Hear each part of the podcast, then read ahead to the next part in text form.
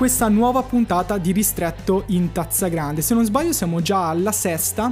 Sì, esatto. E tra l'altro è la prima è la prima di questo 2021 e come avrete già avuto modo di sentire, così come è stato per il 2020, anche a sto giro non sono da solo alla conduzione di questo, di questo podcast. Infatti, come sempre, c'è Fede. Fede, buon 2021, buon anno. Buon anno a te. Hai festeggiato bene? Hai fatto qualcosa di legale per eh, il 2021? No, io no? sono stato estremamente nel legale, devo dire. Eh, in pochi, eravamo in tre, però oh, quello che si poteva fare è stato fatto. Bravissimo. Tu invece so che sei andato a sparare botti in giro, a sì, lanciare sì. anche free frigoriferi dalla finestra senza... Ho visto, sì, eh, ero io quello lì eh, nel video, sì. Eh, eri tu, sì. ecco, perfetto. Allora andate a prenderlo, lo trovate a Bergamo, mi raccomando, carabinieri, accorrete. Comunque, a parte queste, queste, queste cose che come al solito ci portano via tempo, invece questo giro, la nostra puntata è una puntata che devo dire sono abbastanza felice di come l'abbiamo impacchettata perché parleremo comunque un po' di alcuni trend che sarà giusto tenere d'occhio per uh, il futuro. Quindi, Fede, se sei d'accordo, io inizierei. Vai, parti pure.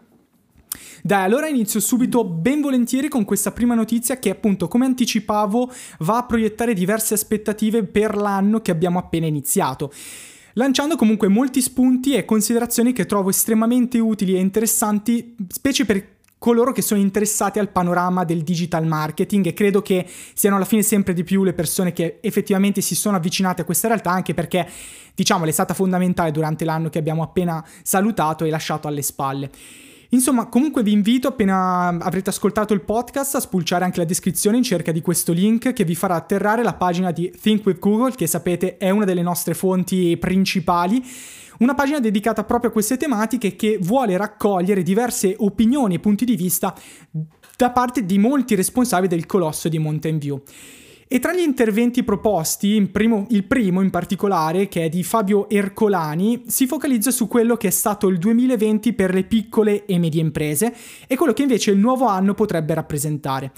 La pandemia, infatti, come ben sappiamo, ha colpito in modo molto duro le piccole e medie imprese, specie quelle commerciali, che quindi hanno anche dovut- sono dovute correre un po' ai ripari, spesso anche reinventandosi profondamente e scoprendo anche negli strumenti messi a loro disposizione dal digitale le giuste armi per combattere le difficoltà che hanno caratterizzato un po' tutti gli ultimi mesi. Assolutamente. Infatti Infatti è proprio grazie ai canali digitali e all'e-commerce in particolare che è stato possibile venire incontro alle nuove mutate esigenze anche dei clienti che erano sempre più costretti a passare il loro tempo all'interno delle loro abitazioni, quindi non avevano la possibilità di recarsi fisicamente in negozio a scegliere, acquistare i, prodotti, i prodotti oggetto del loro desiderio.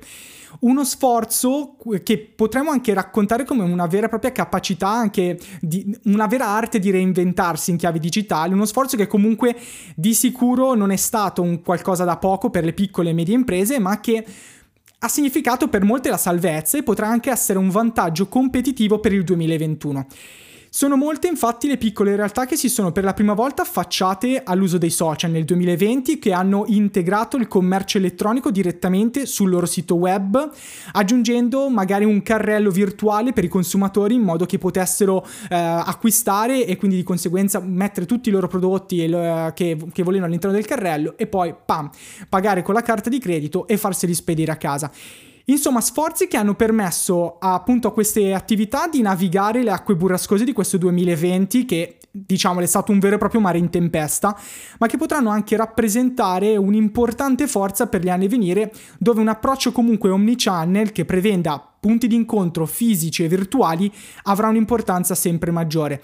Ed è anche per questo che sappiamo Google comunque è sempre attenta a, questi, a, queste dinamiche, nuove dinamiche che si vengono a creare, che proprio per questo la Google Big G ha dato il via ormai da qualche tempo, se devo essere sincero, al progetto di Italia in digitale e se volete comunque saperne di più a riguardo trovate come sempre il link all'interno della descrizione. Comunque, Fede, io ti vorrei chiedere intanto cosa ne pensi e anche perché so che comunque sei un grande sostenitore delle iniziative di e-commerce e se non sbaglio ne avevi anche parlato qualche puntata fa. Quindi, secondo te, quali sono effettivamente i passi da in- intraprendere per avere successo, specie per le piccole e medie imprese, appunto, che vogliono magari diventare un po' più digitali, quindi trovare nuovi modi per contattare, mettersi in, in contatto, comunicare, vendere al cliente?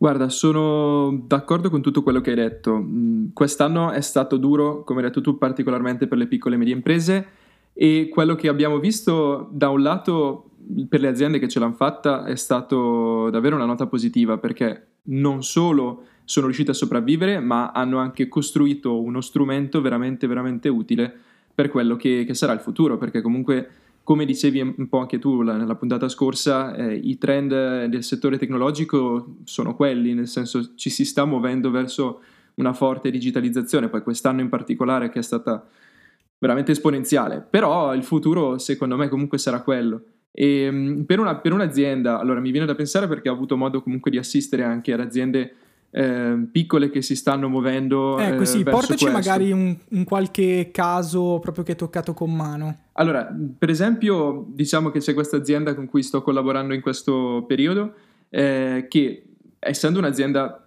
molto tradizionale, eh, ha un, interf- una, un affaccio, ha prima, diciamo, come primo affaccio ai social media.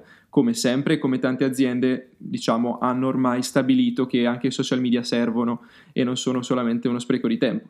Quindi da implementare il social media, un'azienda che non ha una questione di e-commerce poi grazie a esperti del settore, ovviamente bisogna sempre appoggiarsi a esperti perché lì bisogna fare un vero studio del mercato, capire quali sono i competitor e tutta la pappardella che diciamo eh, ci hanno raccomandato sì, parti, partire dalla solita SWOT analysis Bravo, e analisi poi andare dell'ambiente a... esterno, interno, dei competitor. Ma dopodiché l'e-commerce è veramente uno strumento molto molto utile. Ho visto, ho sentito di aziende che davvero hanno saputo raddoppiare il loro profitto nell'arco di veramente pochi anni, quindi uno o due anni davvero i, i guadagni erano veramente notevoli.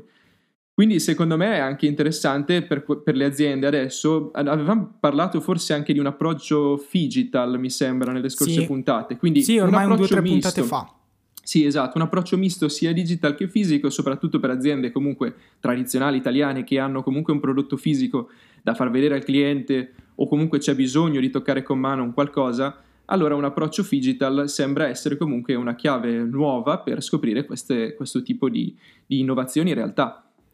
Sono assolutamente d'accordo e vorrei comunque ora portare invece un altro, un altro, trend da tenere d'occhio per il 2021 perché comunque anche nel mercato del, diciamo, del settore, meglio, eh, del, del marketing e della pubblicità digitale ci saranno forti cambiamenti e non solo in questo caso per le piccole e medie imprese di cui abbiamo parlato fino ad ora. Infatti quello del marketing digitale, della pubblicità digitale è stato un settore eh, che ormai da anni basava la propria forza e fortuna sui famosissimi cookie di terza parte che proprio durante il 2021 verranno probabilmente abbandonati definitivamente. Infatti questa tecnologia è stata apertamente osteggiata dagli, dai diversi GDPR, quindi testi che si occupano di privacy, così come anche da una delle aziende che meglio rappresenta il mondo digitale che abbiamo citato poco fa, ovvero Google, perché infatti il colosso di Mountain View ha ormai annunciato da qualche tempo che a breve i cookie di terza parte non saranno più accettati sul suo browser, Google Chrome, che è il browser più popolare al mondo e di fatto la maggior parte di noi ha installato sui propri dispositivi. Sarà quindi necessario ripensare le dinamiche di questo mondo, che è un mondo comunque vastissimo, enorme, che possiamo dirlo, vede le sue fondamenta sgretolarsi. E se l'era dei cookie vedrà a breve il suo tramonto, sempre più importante sarà comunque fare affidamento ai cosiddetti invece dati di prima parte, o anche chiamati dati proprietari, insomma quelli che non vengono acquistati da terzi, ma sono direttamente collezionati da un'azienda o un'organizzazione sul conto del proprio cliente. Dati che comunque dovranno, sia ben chiaro, essere sempre raccolti nel massimo rispetto della privacy e anche conservati nella maniera più consona.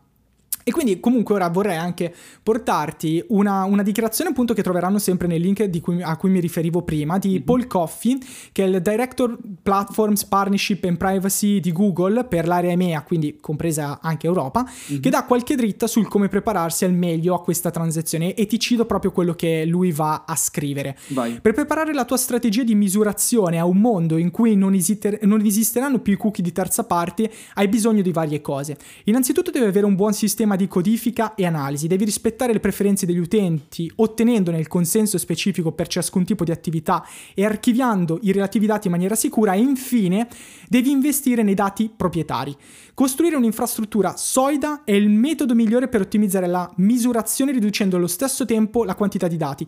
Su quest'ultima frase poi mi voglio un attimo soffermare perché leggendolo e leggendo comunque anche tutto l'intervento nel suo complesso mi pare che sia chiara subito l'importanza che sempre maggiore che viene rivestita da quelle che sono le cosiddette data management platform, che sono effettivamente quelle strutture che permettono lo stoccaggio di dati e di informazioni e poi anche perché no, la sempre maggiore importanza di figure professionali che siano effettivamente capaci di gestire il dato. Non a caso uno dei mestieri, possiamo dire, più sexy, più ricercati degli ultimi anni è stato quello del data scientist e io personalmente sono sicuro che lo sarà sempre più di più anche nel, nei prossimi anni. Insomma, è chiaro che comunque questo 2021 ha in serbo tante cose ed è chiaro come sia necessario per quello che riguarda appunto la pubblicità online una no- nuova chiave di lettura per interpretare questo settore che dovrà anche riscoprire il buon vecchio marketing contestuale in un mondo che sarà appunto a breve cookie free. Certo. Poi quello che è anche certo è che nel 2020 eh, siamo stati forse più che mai attenti attaccati ai social network, anche questo la pubblicità ne deve tenere in considerazione, ma parlando di trend legati ai social, so che hai molte più informazioni di me, quindi ti passo la parola. Va bene, guarda, io diciamo che credo sia molto importante analizzare questo tipo di trend, soprattutto al termine di un anno come il 2020. Alla fine si può dire che in generale senza problemi a cui dare risposta l'innovazione non sarebbe stata forse così immediata e radicale come è stata quest'anno. Questo ci fa anche capire quanto la normalità a cui eravamo abituati qualche mese fa sia lentamente mutata sotto i nostri occhi, trasformandosi poi a sua volta in un nuovo tipo di realtà. Cioè ad oggi ci, servano, ci sembrano normali alcune cose che tempo fa non avremmo considerato fuori dal mondo. Diciamo che capire quindi come le aziende italiane, grandi pic- o piccole che siano, abbiano saputo reagire a un evento così inaspettato e globale, secondo me ci permette anche di visualizzare un po' la direzione verso cui il mondo sta andando nel breve e nel lungo termine. Allora, la scorsa volta, se ti ricordi bene, mi hai chiesto la mia opinione sulla crescita esponenziale del settore tecnologico, se secondo me sarebbe continuata o, o, o meno. La mia risposta è stata mm-hmm. comunque in linea con tutto ciò che stiamo vedendo con i nostri occhi, occhi oggi, ma anche quello che in parte riassumiamo qui in queste chiacchierate insieme. Diciamo che tutto questo, però, come tu stesso hai detto, si riflette anche sul mondo dei social network. Diciamo che questo crea numerose connessioni non solo con i social network, ma con tanti altri settori. E mm, sto parlando, giusto anche per ricollegarmi a quello che hai detto adesso, anche di e-commerce, ma anche di comunicazione pura e pubblicità. Quindi come seconda notizia vorrei portarvi un articolo che ho trovato interessante tratto da Wired che analizza quelli che sono stati i maggiori trend che si presume domineranno i social nel 2021. Allora, l'articolo ne identifica sette, vi invito poi caldamente a darci un occhio anche solo per curiosità eh, nei link che poi vi gireremo nel, nella descrizione della puntata. Oggi vi riporterò solo quelli che ritengo più significativi, tenendo anche poi conto del tema della puntata. Parlando di social network, non si può certamente non citare quello che credo essere, non solo io, ma in generale, il vero e proprio protagonista di questo 2020, che è TikTok non so se Matte l'hai utilizzato quest'anno, però eh, io l'ho avuto praticamente in ogni notizia che trovavo, almeno una o due parlavano di TikTok. Eh, no, io non l'ho utilizzato anche perché forse sono un po' vecchio per TikTok, nel sì. senso che funziona più che altro su, sui ragazzi Sui che hanno qualche anno in meno di noi, però, però... È, è, è, fuori di dubbio che effettivamente è stato, cioè è il social di riferimento per una, una per nuova generazione, generazione sì. e ovviamente è anche un fenomeno che è giusto studiare. Assolutamente, ma sta comunque prendendo piede anche in altre generazioni, devo dire. In ogni caso, con questo mega algoritmo, quindi la sua interfaccia semplice e intuitiva a tutto schermo, ha creato, così si può dire, un nuovo modo per accumulare una quantità impressionante di dati in un tempo davvero breve. Quindi poi non ci hanno sorpreso i numerosi tentativi di boicottaggio che poi l'app cinese ha ricevuto negli ultimi mesi. E tutto ciò sembra essere culminato in una sorta di omologazione rispetto a questa nuova interfaccia video. Infatti, non so se lo sapevi, Matte, sia vabbè, Instagram e Facebook è, è assodato, quindi Reels, eccetera, ma a quanto pare anche Google stesso sta attualmente testando questa visualizzazione a tutto schermo per una raccolta dati più precisa e di conseguenza mirata poi a customizzare i diversi ads prese- che poi presenterà all'utente, quindi tutte quelle pubblicità online sui social che vengono presentate. Il discorso di oggi però non riguarda le piattaforme in generale, ma quelli che sono stati i contenuti più diffusi e di maggior successo su queste piattaforme. Quindi al primo e secondo posto troviamo Tutorial Mania e le guide. Io non so quanti di voi scorrendo i reels o i per te suggeriti da TikTok si, sono, si siano imbattuti in brevi video che, non so, si proponevano di spiegarvi come cucinare un piatto prelibato o come pronunciare meglio una parola in lingua straniera o anche semplicemente qualche consiglio su come allenarsi a casa in questo periodo di zone rosse, gialle e blu, non so chi ne ha più ne metta. Bene, a quanto pare l'hashtag impara con TikTok, utilizzato tra l'altro anche come tentativo poi in extremis di salvataggio quando il social veniva minacciato dall'amministrazione Trump, sembra aver raggiunto il suo scopo. Quindi ogni giorno vediamo sempre più persone che si cimentano e altrettante che seguono questo genere di contenuti. Sembra che la gente abbia voglia di imparare cose nuove, anche se questa poi è una mia opinione, non so cosa ne pensi tu Matte, ma secondo me si tratta pur sempre di un apprendimento forse superficiale e di scoperta più che veri e propri approfondimenti, almeno questo in generale, poi sicuramente ci saranno video più approfonditi. Al terzo posto invece abbiamo quello che è lo shopping in app, che si ricollega un po' al discorso che hai fatto tu. Qua si apre un vero e proprio mondo di possibilità sia per i brand che per i creators. Se già da qualche tempo infatti eravamo a conoscenza della collaborazione TikTok e Shopify, che è una piattaforma di e-commerce che permette agli utenti con un certo seguito di pubblicizzare articoli e rimandare gli users a un vero e proprio acquisto, con Instagram Shopping anche Zuckerberg si sta logicamente muovendo in questa direzione. Questi nuovi tools permettono la pubblicazione di post con etichette direttamente sul prodotto, quindi tu banalmente cliccando su una foto puoi comparare prezzi e procedere all'acquisto in app, che è una, un bel vantaggio secondo me, diventa tutto molto molto tutto più, più semplice. Esatto. A seguire poi ci sono tanti altri trend che appunto vi consiglio vivamente di andare a leggere, tra cui il branded hashtag challenges, quindi che sono, non so, questi prodotti messi al centro di video sfide tra utenti, il cross posting in cui i vari creators genero, cercano di generare contenuti utilizzabili contemporaneamente su tutte le maggiori piattaforme e il social video journalism, video, visual journalism, scusate, che è considerabile alla strenua di, non so, quei mini video informativi con sottotitoli, anche questi ne ho visti parecchi. In ogni caso, prima di passare, di passare alla prossima notizia, ci tenevo a dire un'ultima cosa in merito a questo argomento. Allora, sappiamo che le stime eh, suggeriscono che entro pochi anni la quasi totalità dei contenuti online sarà video. Questo giustifica anche il significativo aumento dell'utilizzo del tool IGTV, eh, partito a rilento su Instagram all'inizio, ma che pare in crescita per quanto riguarda i video di lunghezza superiori. Io a questo punto volevo chiederti un'opinione, Matte, una veloce opinione. Se tu, non so, hai mai utilizzato Dimmi. i social per fare attività fisica durante la quarantena oppure per imparare a cucinare qualcosa di più complesso rispetto a quello che sai fare, quindi uova bollite, pasta e quelle robe lì. Allora, con la cucina non ci ho manco tentato, se devo essere sincero.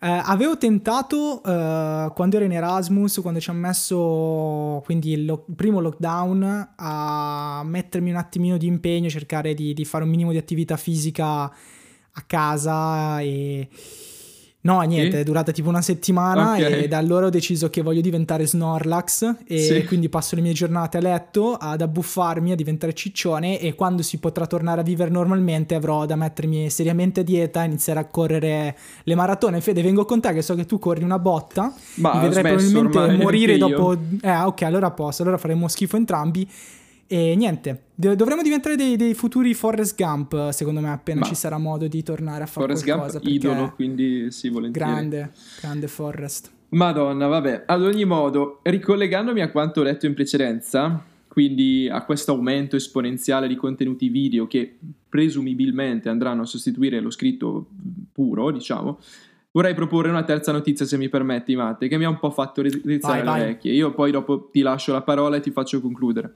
In ogni caso, l'articolo in questione lo troverete su Martech Zone, ovviamente poi il link sarà in descrizione.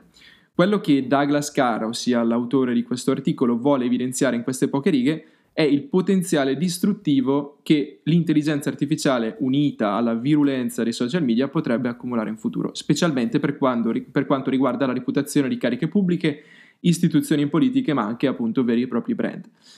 Allora, cosa, di cosa sto parlando? Ciò a cui Douglas Carr e io appunto ci riferiamo in questo momento, molto probabilmente voi già sta- sarete già stati esposti a questo fenomeno, che è il cosiddetto deepfake.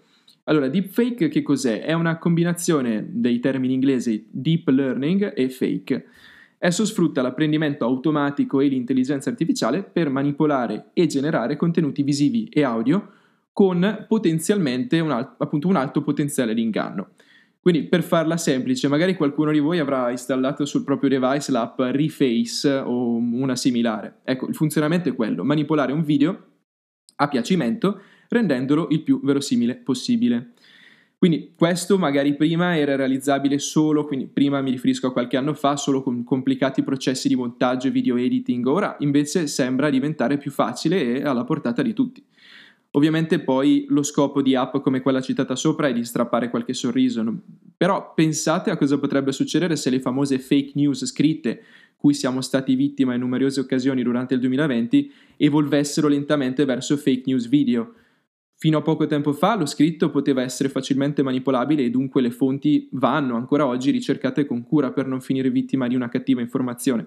Allo stesso modo però la tendenza generale era quella di attribuire a un video una sorta di realtà oggettiva. Anche, ne parlavamo anche l'altro giorno, Matte, anche tu mi dicevi un po' questa, sì. questo pensiero. Insomma, io lo sto vedendo un po' anche con, miei, anche, anche con i miei occhi, anche se attraverso uno schermo, un cellulare, comunque un video più o meno sembrava essere abbastanza oggettivo. Sì, no, allora, di sicuro quello, quello che questi deepfake, diciamo, uh, vanno a togliere la potremmo definire la fattualità del video, cioè il video appunto come hai detto tu come oggetto di una testimonianza vera, di, un qualcosa, di una realtà oggettiva, hai detto tu che credo sia effettivamente una definizione corretta.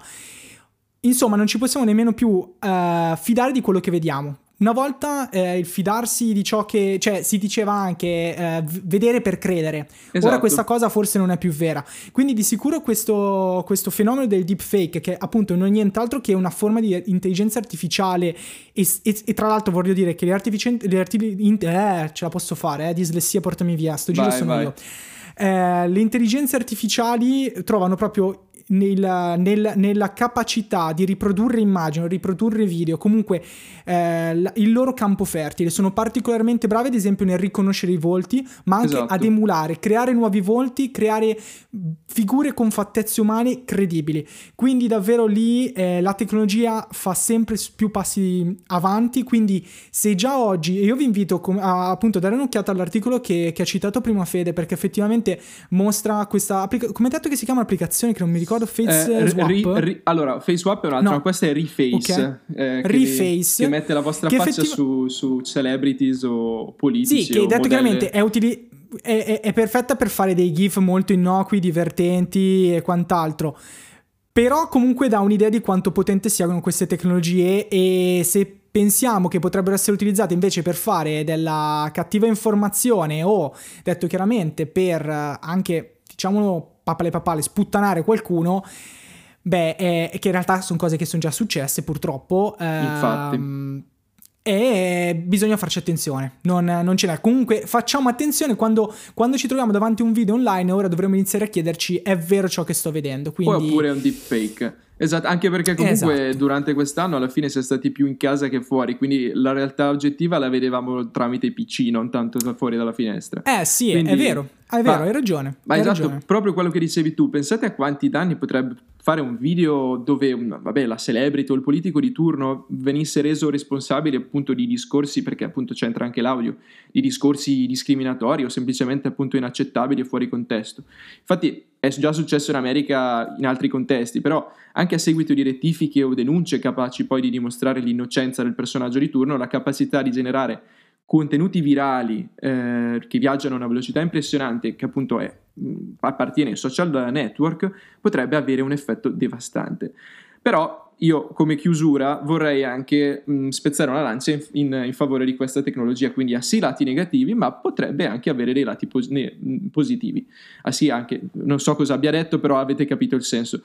Insomma, eh, per le aziende e il marketing in generale, il deepfake potrebbe anche essere utilizzato come un'ultima tendenza in ambito di user generated content dove il brand coinvolgerebbe direttamente gli utenti, seppur in maniera virtuale, a provare per esempio, non so, perché no, un vestito, un loro vestito tenendo perché anche conto, cioè anche, anche conto delle proprie misure corporee, non solamente del, della faccia, quindi hai una, una customiz- customizzazione proprio del video stesso.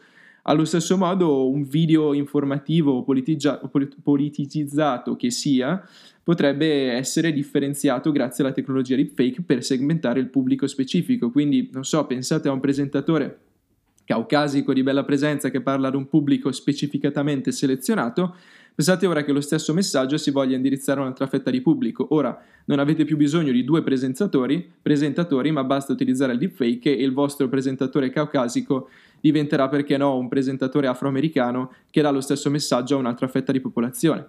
Quindi io guarda, eh, tu cosa, e in chiusura appunto, tu sei più a favore o contro un, una fruibilità eh, di, a larga scala di queste intelligenze artificiali?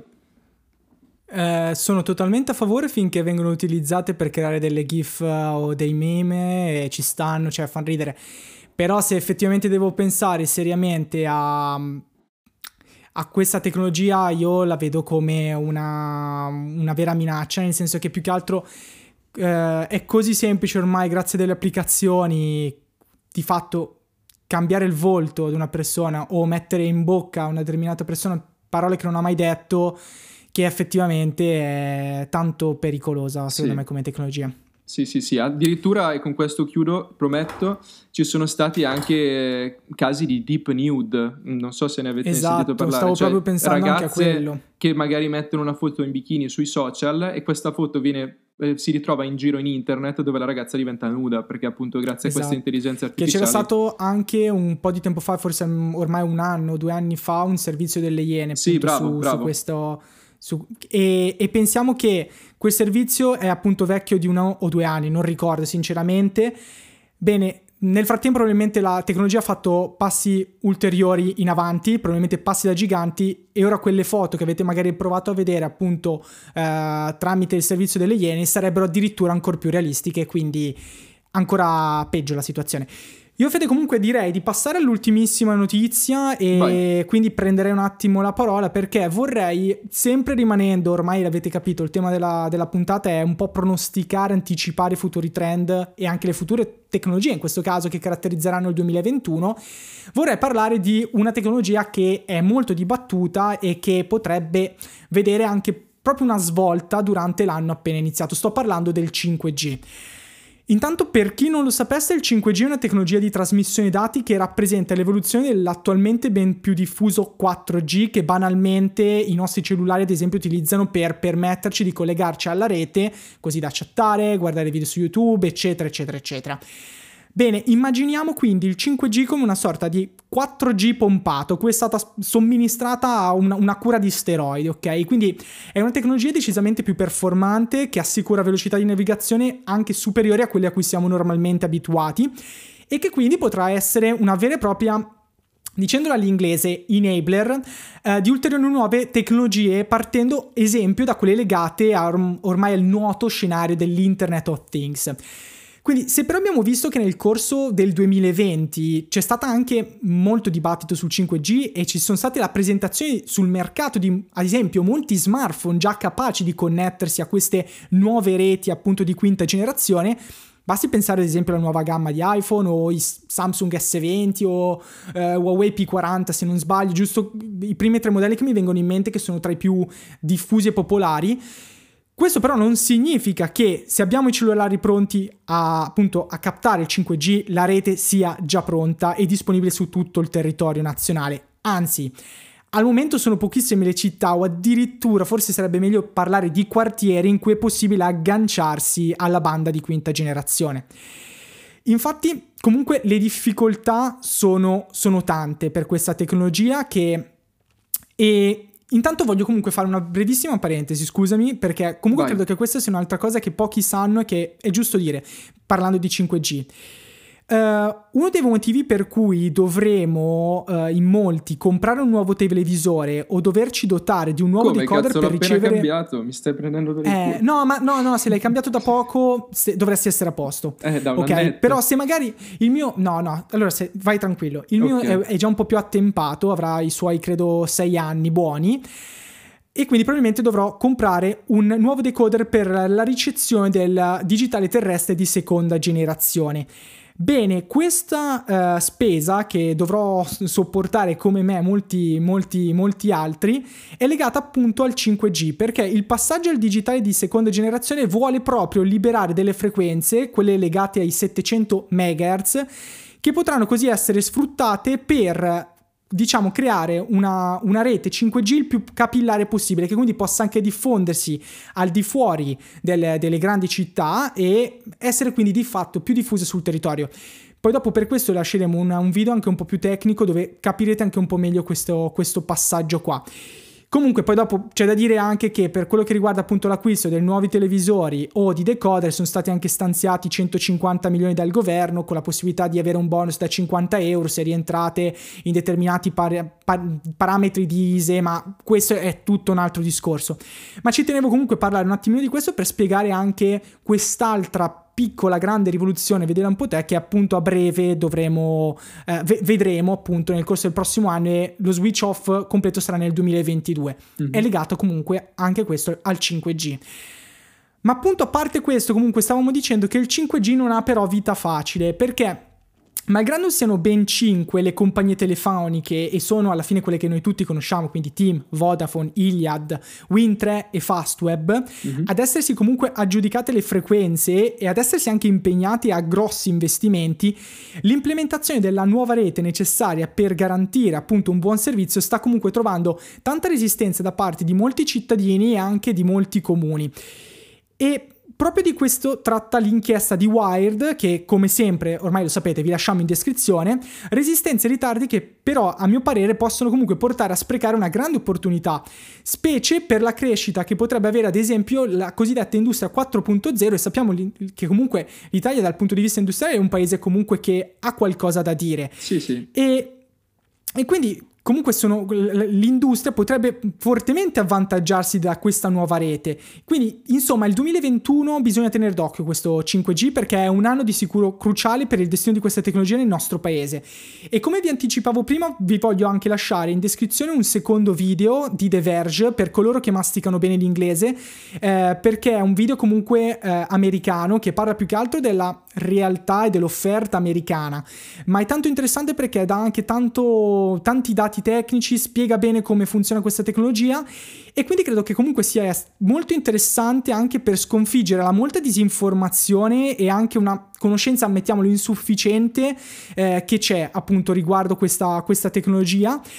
Eh, e anche la tanta diffidenza che c'è verso il 5G, perché dobbiamo anche ricordarci che addirittura si era parlato marzo-aprile del 5G come causa scatenante del coronavirus, si era arrivato addirittura a dire queste, queste tipologie di cose che non, non sono vere, non sì, sono supportate da alcun tipo di dato scientifico. È, è, esatto, perché comunque cre- io credo che comunque l'importante eh, sia dare delle notizie chiare e spero che quelle appunto che metteremo a vostra disposizione lo siano il più possibile perché è alla fine appunto informandosi e ricercando eh, il più possibile di ottenere informazioni, conoscenza, che si, ci si può effettivamente creare un'opinione che sia solida e anche sensata. Non so come la vedi tu, Fede.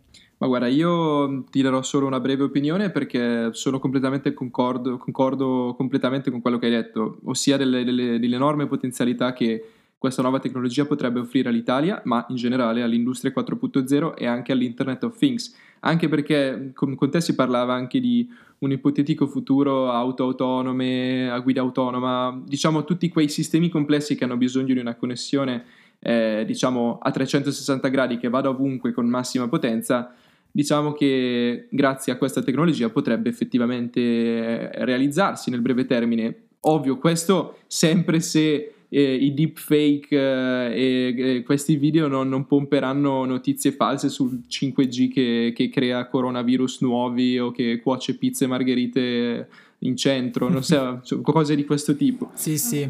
Però sì. No, però hai ragione, eh, hai fatto un esempio perfetto, il settore dell'automotive, soprattutto quando pensiamo a macchine a guida autonoma, poi lì ci sono comunque, è un, è un campo molto difficile da analizzare, però è vero che è una delle tecnologie che potrebbe dare l'impulso, il via effettivamente a sperimentazioni ulteriori potrebbe essere appunto una rete 5G diffusa in maniera capillare su tutto il territorio. Io direi che per oggi può bastare anche perché alla fine la nostra mezz'ora abbondante ce la siamo sparata. Quindi io uh, vi saluto, grazie per averci ascoltato, direi ancora buon anno e a settimana prossima. A settimana prossima, ciao a tutti.